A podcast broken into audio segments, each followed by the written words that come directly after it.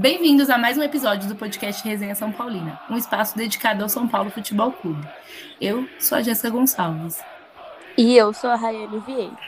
Neste episódio, nós vamos falar sobre o início ruim do tricolor no Campeonato Brasileiro, onde dos 12 pontos disputados conquistamos apenas dois, e sobre as polêmicas da arbitragem.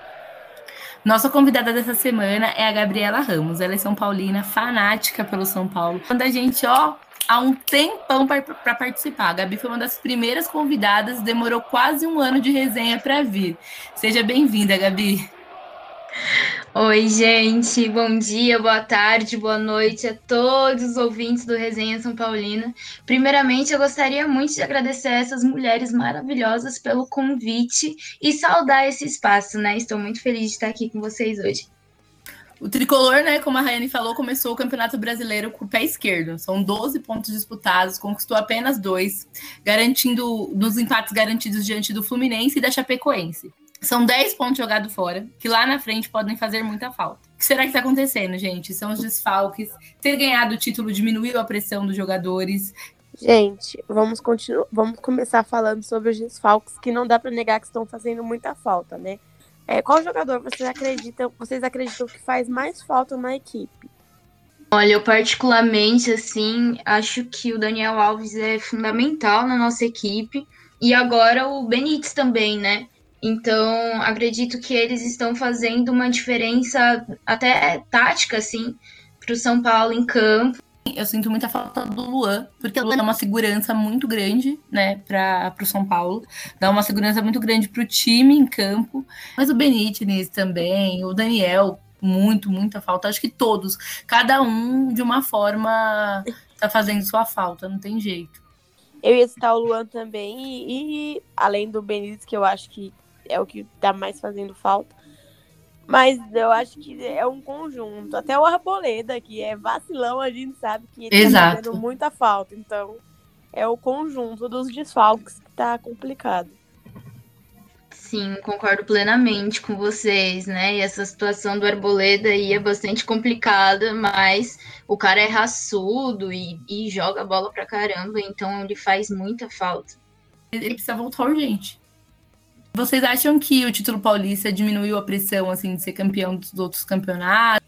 É, ter ganhado o título deveria dar mais é, vontade deles de continuar vencendo, né?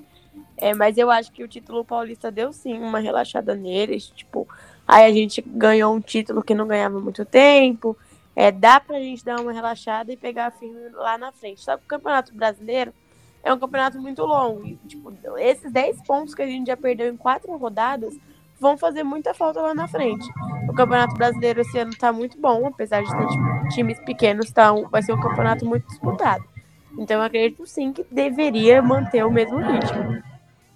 E, e, é isso mesmo, assim, a galera deu uma relaxada e não pode vacilar, né? Tem que ter esse espírito para seguir nas competições, para a gente ganhar mais título. O, o Campeonato Paulista, ele tira um pouco aquele peso de estar nove anos sem ganhar título, mas ele não é é, só isso, tá ligado? Não é um título tão expressivo assim. E a gente precisa ir com tudo para Libertadores, para a Copa do Brasil.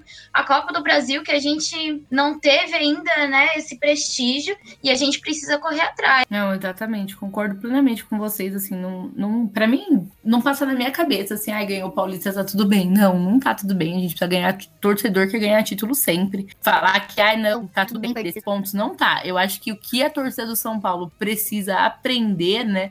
É não ser tão imediatista, assim, começar. Tem gente já falando em rebaixamento, e ai, precisamos dos 45 pontos. Calma, eu acho que é muito cedo para pensar nisso.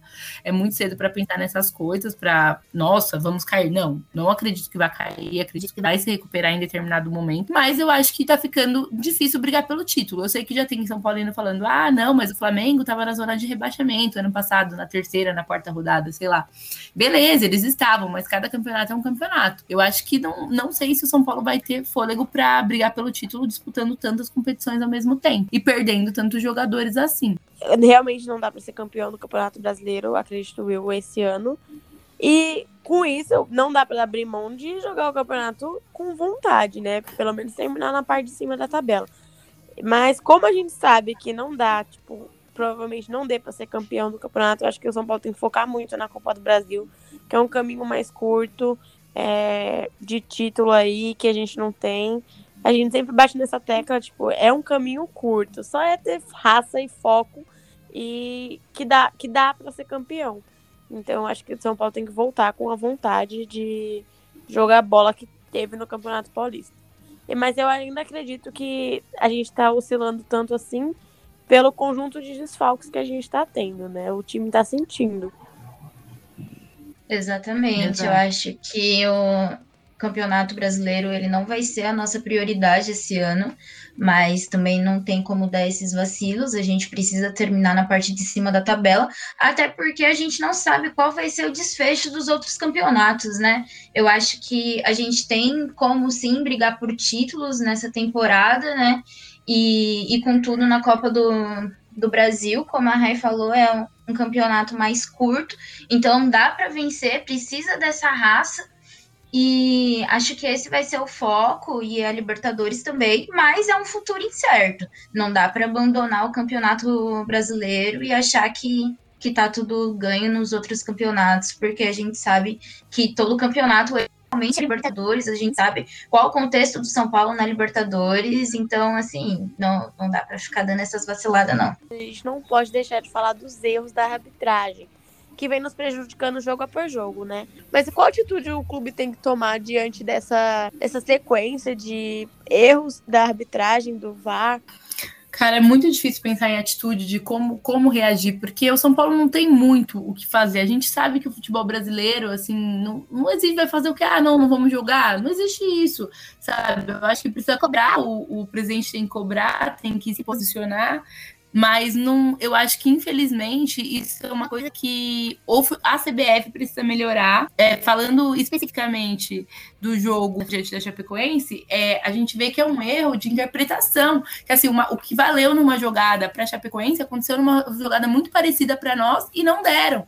Não deram nem a falta, nem sequer a falta. Então, assim, é uma, uma coisa que a CBF precisa melhorar a arbitragem. A gente está falando isso desde que o árbitro de vídeo se implantou, sabe? Precisa, não adianta só ter a tecnologia tecnologia se o olho humano não for treinado. Sim, foi o que o Daniel Alves falou na rede social dele, né? O VAR era para ser solução, mas na mão ele citou a palavra, né, incompetentes. Não funciona, então eu acredito sim que o VAR veio para ajudar, mas no Brasil as, o, quem recomanda ele é, são, muito, são muito despreparados. É, acho que essa questão aí da. A gente tem uma arbitragem que ela acaba sendo bastante propedêutica no Brasil. E, e a questão do VAR é até um pouco polêmico, porque eu sou completamente contra a aplicação do VAR. Acho que é muito relacionado ao modernismo do futebol e eu vou sempre ser contra o futebol moderno. Então, acho que o VAR ele acaba vindo mais para atrapalhar do que para ajudar, de fato, assim. E tem toda a questão aí do da gente saber que rola alguns dinheiros envolvidos também no último campeonato brasileiro aí tem até umas suposições, alguns boatos, né, sobre o tal do VAR Mengo. Então, é bastante complicado. Eu sou bem contra essa questão do VAR, mas não dá para negar que com ou sem VAR a gente está sendo prejudicado pela arbitragem em si, né? E o jogo contra o 4 de julho foi um, um exemplo disso, porque a gente teve aquele gol mal anulado do, do Galeano, teve o gol do zagueiro deles, o, o Gilmar Bahia também, que estava completamente impedido. E nesse último jogo que a gente teve no Campeonato Brasileiro, que, que teve aquela expulsão bizarra do Nestor. Então, é, tá sendo assim uma sequência de jogos que a gente está sendo bastante prejudicado pela arbitragem. E nesse último jogo deu para ver que o time sentiu, né? A gente entrou ofensivo, é, a escalação estava ofensiva e tudo mais é, entramos bem, fizemos gol no começo e depois da, da expulsão do Nestor, o time caiu de rendimento. Dá, dá para sentir, assim, né, que a arbitragem ela atrapalha não só o resultado, mas a, acaba atrapalhando a autoestima dos jogadores. Com certeza, mas aí é o que eu falo que isso não pode acontecer numa equipe como São Paulo, sabe? Isso eu já coloco um pouco na culpa dos jogadores ali da preparação, porque isso não pode acontecer. A gente não pode perder um jogador e, e aí sentiu porque ah, porque o árbitro agiu mal. Porque vão agir mal com a gente o tempo todo, vão errar contra a gente o tempo todo. Isso está acontecendo faz tempo, como você falou, como sem VAR, com VAR no brasileiro, sem VAR na Copa do Brasil, estão roubando a gente. Eu concordo. Não é de hoje que o psicológico de São Paulo tá abalado também, né? E essas coisas acaba sentindo bastante, mas não, o time é, é, grande, né? Os jogadores eles têm que saber a grandeza do clube que eles estão jogando e não se deixar abalar. Mas jogar com um a menos também é sempre mais difícil. Mas, gente, é uma coisa que eu vi vi muitas pessoas falando e que eu concordo. Eu não gosto de menosprezar os outros times, mas mesmo com a menos, a, a gente não tinha que ter tomado um empate da Chapecoense. Uhum. A, a, gente tem um time muito superior, então é, eu fico extremamente revoltada. A culpa é do VAR, a culpa é do da arbitragem? Grande parte sim, mas também tem a equipe, né, que tem que buscar o resultado. E eu, não dá para ficar sentindo perca de jogador. A gente tem que ter um elenco que, na falta de um, o outro vai e faz. O Éder, meu Deus, para mim aquele cara também já era titular, porque, coitado. É, o Pablo não, não dá pra ser titular, ele perde cada. Gente, olha, eu definitivamente não, defendo, não consigo mais defender o Pablo. Não, não, não tem argumento, não tem palavra, não tem nada que a gente faça que dê pra gente defender esse cara mais. Entendeu? O que me deixa mais revoltada dessa história do Pablo é que ele é uma das contratações mais caras da história. E assim, Se não a mais cara. Tava... Sim. E nem quando ele tava na, na boa fase, né? Logo quando quando o Crespo começou, que ele, pô, goleando pra caramba, e até agora, né, contra o 4 de julho, teve o hat-trick, se eu não me engano. E uhum. mesmo assim, não tem como. O cara perde uns gols ali na cara. A gente precisa de um centroavante que cumpra o papel de centroavante. E nem nessa boa fase dele dá para passar esse pano, porque pelo dinheiro que foi gasto nele, ele ainda precisa de muita coisa para render para falar que sim, que ele merece estar tá aqui, que ele merece essa grana, porque até agora é só decepção. Eu não aguento mais o Pablo e concordo que o Éder, o Éder deveria ser titular também. Nossa, antes de entrar no assunto né, da próxima partida, eu acho que uma coisa que a gente precisa, não tem como passar batido nessa edição, é a ida do São Paulo ao Paraguai para tomar a Coronavac, a vacina contra a Covid-19, né? O São Paulo foi até o Paraguai receber uma das 50 mil doses doadas pelo Sinovac, né? Que eles doaram para a Confederação Sul-Americana de Futebol. O que, que vocês acharam disso, gente? Gente, eu não vou ser hipócrita. Eu, de cara, tipo, fiquei espantado. Só que eu parei para pensar. O clube deixou claro que está seguindo recomendações da Comembol, o que eu acharia errado fosse se essas doses tivessem sido tiradas do SUS. Aí sim eu ia ficar extremamente revoltada dos caras tá tomando vacina, né? Mas como foi doada para a confederação e eles disponibilizaram, eu não acho que esteja totalmente errado. Olha, eu acho que tem dois lados muito uma linha muito tênue, assim, porque eu, jogador de futebol, o jogador, ele não tem culpa de nada. Nenhum jogador pode ser culpado por tomar, nenhum jogador, nenhum, é, ninguém da comissão técnica, ninguém, porque ali eles são funcionário e, gente, é emprego, a gente cumpre ordens, não tem jeito. Não dá para você bater de frente num trabalho e falar, ah, só eu não vou tomar a vacina. Mas o São Paulo, enquanto instituição, eu, eu eu fico assim bem, bem chateada porque o Brasil vivendo o que está vivendo, sabe? Furar a fila da vacina, por mais que não seja uma vacina destinada ao SUS, furar a fila desse jeito é, para mim foi vergonhoso. Eu acho que o time não precisava fazer isso porque a, a, vacinação no Brasil tá, tá andando até em São Paulo, melhor dizendo, está andando de uma forma até que teoricamente ok, e eles vão se imunizar, mas os familiares deles não vão estar imunizados, a população não está imunizada, isso não vai fazer diferença para eles, vai, tipo, ah, beleza, eles estão viajando, mas nada impede eles de pegar o vírus e, e levar para casa deles e passar para algum familiar. Então eu acho que enquanto diretoria o São Paulo deveria ter esperado a vez do, deles para tomar a vacina.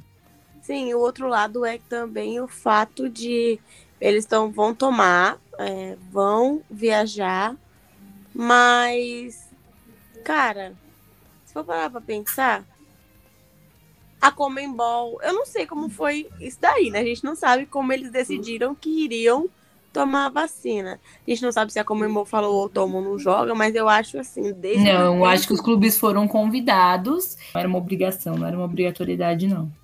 Sim, mas aí, tipo, é literalmente essa linha, né? Que você falou aí, é um trabalho, eles estão cumprindo ordens. Eu postei até no meu Instagram hoje sobre isso. É, se as pessoas tomariam caso a empresa, tipo, comprasse e fosse vacinar os funcionários. Eu, particularmente, tipo, se o meu chefe tivesse e falasse, não, vocês vão ter que tomar vacina, a gente ia ter que tomar, né? Porque é um trabalho. Exatamente. Mas... Aí os jogadores não tem que ser. Não tem, não tem culpa nenhuma, não tem nem o que falar. Mas é aquilo, né? A gente, tipo, pega transporte público, eles não, vão pro treino de carro, testa toda semana. Então, tipo, não tinha necessidade. Mas por outro lado, já tomou, deixa fazer o quê, né, gente? Eu penso assim que a gente tem que ver qual foi o motivo dessa doação exatamente para a Confederação de Futebol. E aí eu penso que é um pouco de acordo com o cronograma da vacinação, no sentido de que, querendo ou não, essa vacinação ela tá, esse cronograma tá privilegiando uma classe. Porque, tipo, quem tá tomando vacina agora é a galera que tem seus diplomas ali da área da saúde, que pode estar atuando ou não, personal trainer, é, psicólogo, é, estudante da, da área da, da saúde no geral e da educação. É, agora também, e não é dizendo que essas pessoas não devem tomar vacina, mas a gente pensar que é a galera que tem um diploma que tá tendo preferência para tomar, tá ligado? Uhum. E essas pessoas elas podem ou não estar atuando na profissão ou tá atuando no conforto da casa dela. E são majoritariamente mulher, é, pessoas brancas e de, de classe média, né? Então, é, enquanto a gente vê que os garis em São Paulo estão fazendo greve, porque eles são linha de frente, está correndo risco para a Covid desde muito tempo, e essa vacina não chega neles. Por que, que não chega neles? E por que, que essa doação não pode ter sido para eles, mas foi para a galera do futebol? Por que, que a galera que está na limpeza dos hospitais também não estava sendo vacinada? Por que demorou tanto para vacinar motorista de ônibus e tudo mais? tá Professor. ligado? Professor também. Então eu Exatamente. acho que, que isso assim não, não vai ser culpa dos jogadores de forma alguma. Essa não é uma crítica a, aos jogadores e nem acho que nem ao São Paulo Futebol Clube de fato, e não querendo isentar eles do problema, mas não fazer uma crítica individual, mas um- uma crítica coletiva dessa vacinação. Exato, é, falou tudo, Gabi. Eu, eu coloco um pouco de culpa no São Paulo, sim, porque se o time podia escolher tomar ou não, é, um time com a grandeza do São Paulo deveria ter escolhido não. Principalmente porque quem foi tomar a vacina, mais uma vez, Gabi, voltando no que você falou, foi quem? Quem viaja com o clube. Vamos, vai lá no CT do São Paulo, vê se a galera, se os moleques que cata bola lá no CT tomou. Essa galera não Exatamente. tomou vacina. Quem tomou é jogador e, e, e a galera que viaja. Sim. Exato. Outra coisa, a Arboleda vacinou não, né? Tá na seleção, não vacinou, né? Quem precisa tomar essa vacina é Arboleda, né? Pelo amor de Deus, se sem vacina o cara já vai pro bailão. esse homem. É, porque, tipo, ele faz parte do elenco. Ele deveria. Se o, o elenco tomou, ele tem que tomar também. Sim. Mas eu acho que por ele estar na seleção, né? Acho que ele não, não tomou. Ou talvez já tenha tomado com a seleção e a gente não acompanha. Sim, porque eu vi que ele fez todos os testes lá, mas p- pra participar da Copa América, eu acho que eles vão ter que ser vacinados. É, eu também acho. É, a Comembol já vacinou cinco seleções. Paraguai, Chile, Venezuela, Bolívia e Equador. Então o Arboleda já está imunizado, pronto para o fluxo. Meu pra Deus. Covid, né, pra dentro do clube. Só Exatamente. espera as notícias. Ai, ai. É quando, Gente. A gente acha, quando a gente acha que o Arboleda vai dar um sossego, tipo, ele se mede em uma polêmica, aí ele fica um tempo sossegado. Quando a gente acha que ele não vai Não, mas a última dele foi muito boa, gente. A última dele foi muito boa, porque o que aconteceu? O cara cravou arboleda positivo. Meu Deus do céu, o cara Não. foi lá, fez um textão falando que ia processar e os caralho, jornalista. O jornalista apagou o tweet e o Arboleda jogou. Então, o Arboleda, se ele jogou, ele não estava positivo, gente. Então, assim, Não, a última. Foi, um, foi uma fake news muito grande, porque Meu, mas é de um jornalista super, tipo, reconhecido. Ele Como que um jornalista não, como ele- falando- ele comentando no Instagram do Baby. Presidente, eu fiz cinco testes semana. Esse comentário foi ótimo. Foi ótimo, foi maravilhoso, gente. Foi muito bom, de verdade. Ele quis se Ai. explicar de qualquer forma. Não, eu vou processar todo mundo que eu tô negativo. Enfim, né? É engraçado demais a Arboleda. Não tem como sentir raiva desse cara. Aí eu fico com ódio cinco minutos, depois eu já tô amando ele de novo, gente. A gente vai falar agora da próxima partida do Tricolor, né? Que é um clássico maior da história, o Sansão. O São Paulo precisa vencer de qualquer jeito. Quais de vocês? Vocês acham que não ter vencido nenhuma partida no campeonato ainda pode prejudicar o elenco? Olha, eu acho que, sinceramente, o Santos não tá lá essas coisas também, não. Perdeu agora pro Fluminense por 1x0, né? Mas a gente não ter vencido ainda vai, vai entrar em campo com uma pressão muito grande, porque é um clássico. Se perder mais um jogo, aí vai começar a complicar, porque vão ser 13 pontos perdidos. Então tem que entrar pra ganhar, de qualquer jeito. A expectativa é vitória. O foco é vitória, tem que entrar em campo querendo vencer. Eu acho que esse retrospecto aí do, do São Paulo no Brasileirão não vai ser muito favorável, até porque o jogo é fora de casa e o Santos é muito forte na Vila, né? Mas entender isso que os caras também não estão bem, eles estão só com quatro pontos no, no campeonato, então é tipo entrar para ganhar, vencer ou vencer, não, não tem essa não de, de poupar, de sei lá, tem que entrar para ganhar. Olha, eu vou usar de uma teoria aqui que eu usei muito ano passado, que eu vi um jogo muito melhor contra equipes maiores do que contra equipes menores. Sabe? São Paulo jogou muito bem. Alguns jogos que a gente falava, tipo, mano, esse jogo vai ser pedreiro. O São Paulo jogou bem. Claro que contra o Atlético Mineiro não deu, né? Que era o jogo que a gente esperava que o São Paulo fosse ganhar. Eu achei muito que o Atlético que o São Paulo ia ganhar. E, de novo, é um jogo fora, então tem uma dificuldade, mas eu tô bem, assim, confiante.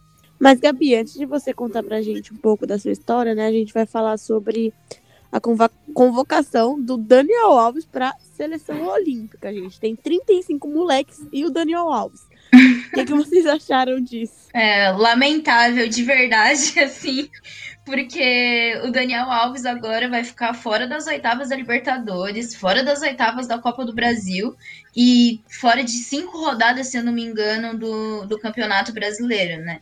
E, tipo, tem toda a questão de que o Daniel, é, o Daniel Alves tem, o, São Paulo tem uma dívida com o Daniel Alves, né, na real, e que, querendo ou não, ele veio para o Brasil com esse objetivo de defender a seleção, né? Então ele não ia deixar essa oportunidade escapar. Mas é muito. é, Queria encontrar uma palavra melhor para falar, para não soltar um palavrão, mas é foda a gente pagar um, um salário de um milhão e meio pro cara e não, não poder contar com ele em umas fases que vão ser tão decisivas, tá ligado? Então é um pouco revoltante, assim, perder ele nesse momento. Mas é revoltante, mas a gente não tá pagando, né, Gabi? Tá pagando esse um milhão e meio por mês? Tá chegando na conta dele todo mês um milhão e meio, gente? A gente fica falando isso o tempo É, todo, mas então. o cara não tá recebendo. E assim, o que eu, fica- eu fiquei muito chateada de perder o jogador, porque é um excelente jogador, a gente sabe a, a, a diferença que o Daniel Alves faz em campo. Mas eu estou muito feliz dele ir, sim. Vou torcer para que ele traga o ouro olímpico, sim, porque o Daniel Alves é um cara que merece muito. Ele já ganhou tudo na vida e falta esse título. Então, assim, eu acho que se o São Paulo não pode perder um jogador, então não vai adiantar ele estar lá ou não. É o que eu penso. Se não ganhar, se falar assim, a gente tá perdendo o jogo por causa do Daniel Alves, não, a gente tá com uma, uma série de sete jogadores desfalques. Não é só o Daniel Alves. A partir do momento que volta o Benítez, que a gente tem o Rigoni jogando bem, que a gente tem jogadores à altura, eu acho que dá pro Daniel Alves ir pra, pra Olimpíada e voltar para ser campeão da Libertadores tranquilamente, que é quando a gente vai precisar.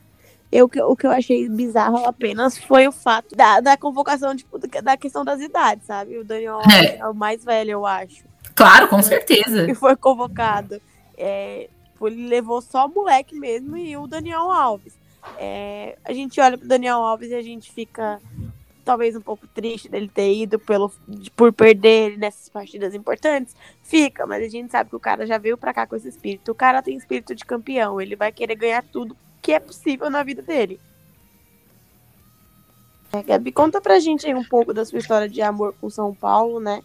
É, como é acompanhar essa paixão à distância, já que você não está mais morando em São Paulo. Como foi, tipo, a criação da, da página, essas coisas. Nossa, gente, eu falo pra minha família assim, eu amo vocês, mas com certeza o São Paulo, a rotina de jogos, estar no Morumbi é o que eu mais sinto falta de, de morar no estado de São Paulo, assim, né? Porque aqui eu tô em Santa Catarina e o, o futebol aqui, querendo ou não, ele é pouco expressivo, né? Tem dois times aqui, o Figueira o Havaí, é, que é da, da capital, né? E tem a Chape, que é do Oeste. Eu achei até que eu ia conseguir acompanhar um pouco pelo carinho que eu tenho pela Chape, que todas nós temos, né? Mas é muito longe, muito distante. Então acabei perdendo total essa cultura de estádio, assim. E isso é um ponto que me pega, que me deixa com muita, muita saudade. E esse, esse amor pelo São Paulo ele surgiu em 2005, assim, né? Eu sou de 98, então peguei o negócio ali, eu era bem novinha. No sentido de que eu morava na periferia de São Paulo, morava no, no Pan-Americano, e aí eu via aquelas praças lotando, assim, de gente, um monte de São Paulino reunido, porque a gente ganhou os títulos ali de 2005. E desde então eu peguei e falei, não, pô, eu já gostava de futebol no sentido de que eu ia para casa da minha avó, ficava ouvindo futebol na rádio com meus tios, jogando dominó, assim. E aí eu já gostava de futebol, mas eu não simpatizava com nenhum time. E aí depois de ver o São Paulo assim ganhando e por influência da minha irmã mais velha também, eu acabei simpatizando muito com São Paulo. E quando a Jéssica me chamou para vir gravar esse podcast, eu fiquei muito feliz exatamente porque quando eu comecei a acompanhar o São Paulo, assim, que eu comecei aí no, nos jogos, pô, a Jéssica já era velha ali de, de torcida independente, tá ligado? Com todo respeito no, no velho de torcida, né? Que você tem uma história. Mas é uma história assim que, que eu fiquei muito feliz porque eu tenho toda essa admiração pela Jéssica, que foi uma das primeiras pessoas ali que eu conheci. E, mano, a, bicha sempre foi engajada pra caralho, né? Então, muito da hora isso aí. E ah. sobre a página, é, eu e a Rayane, né, que começamos ali, acho que foi em 2015, 2016, eu não lembro exatamente. Foi aquela Libertadores com que a gente eliminou o Galo. 2016. 16, exato. Aí começou eu, a Rayane e mais umas outras três ou quatro meninas ali, muito no sentido de que a gente estava com toda aquela emoção que o torcedor São Paulino tem pela Libertadores e que a gente gostaria muito de externar esse sentimento, né? E aí surgiu a ideia da página e a gente começou a tocar isso aí.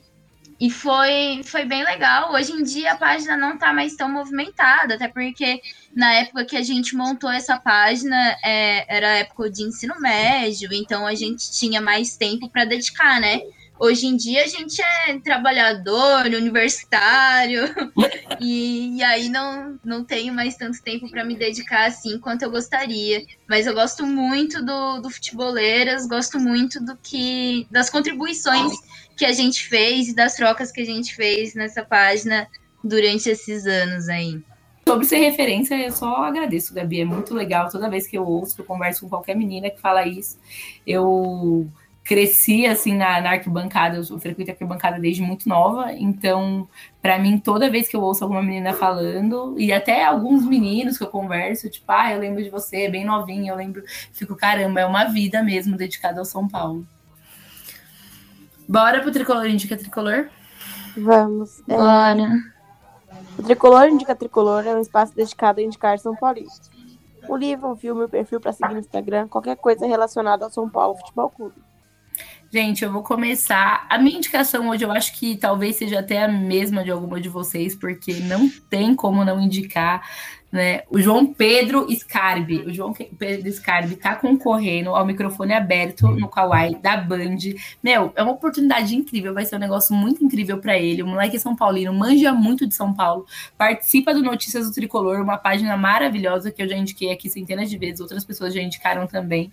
E assim, é uma votação aberta, é só ir lá votar de graça, rapidinho, coisa de tipo, meu, você não perde dois minutos da sua vida indo lá e dando voto para ele.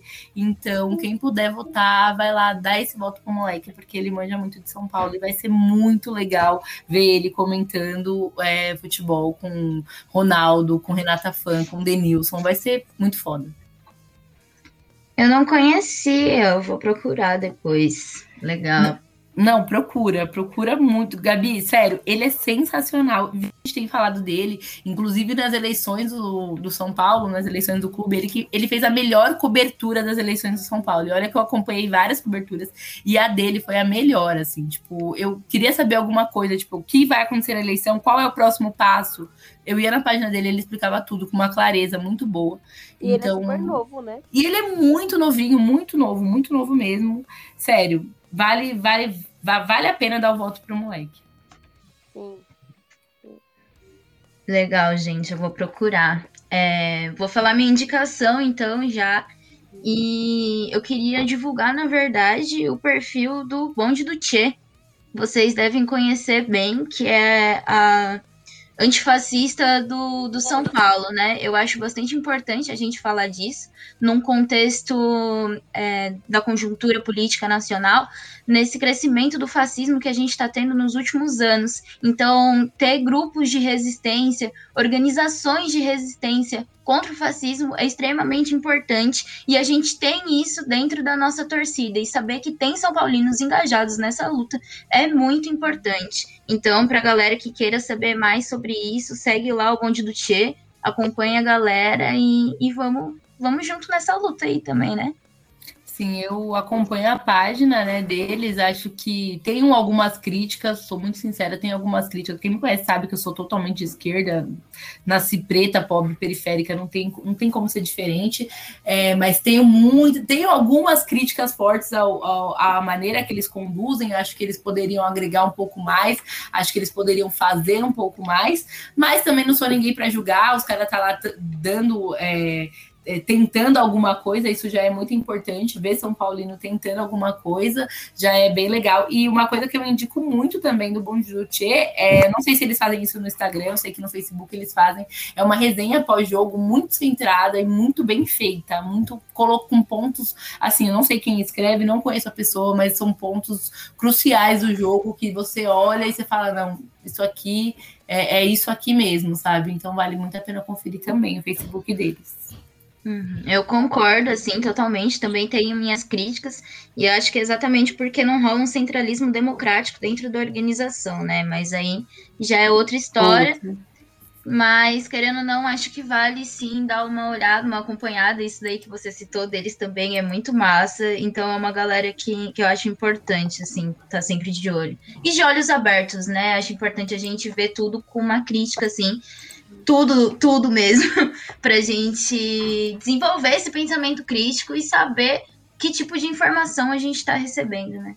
Gente, Exato. a minha indicação hoje é um perfil no Twitter que ele não é velho, ele só tem 74 tweets, mas eu acho que todo mundo precisa conhecer. O nome é SPFC Libras. Eles entraram com um projeto de fazer comentar os vídeos, os jogos em Libras.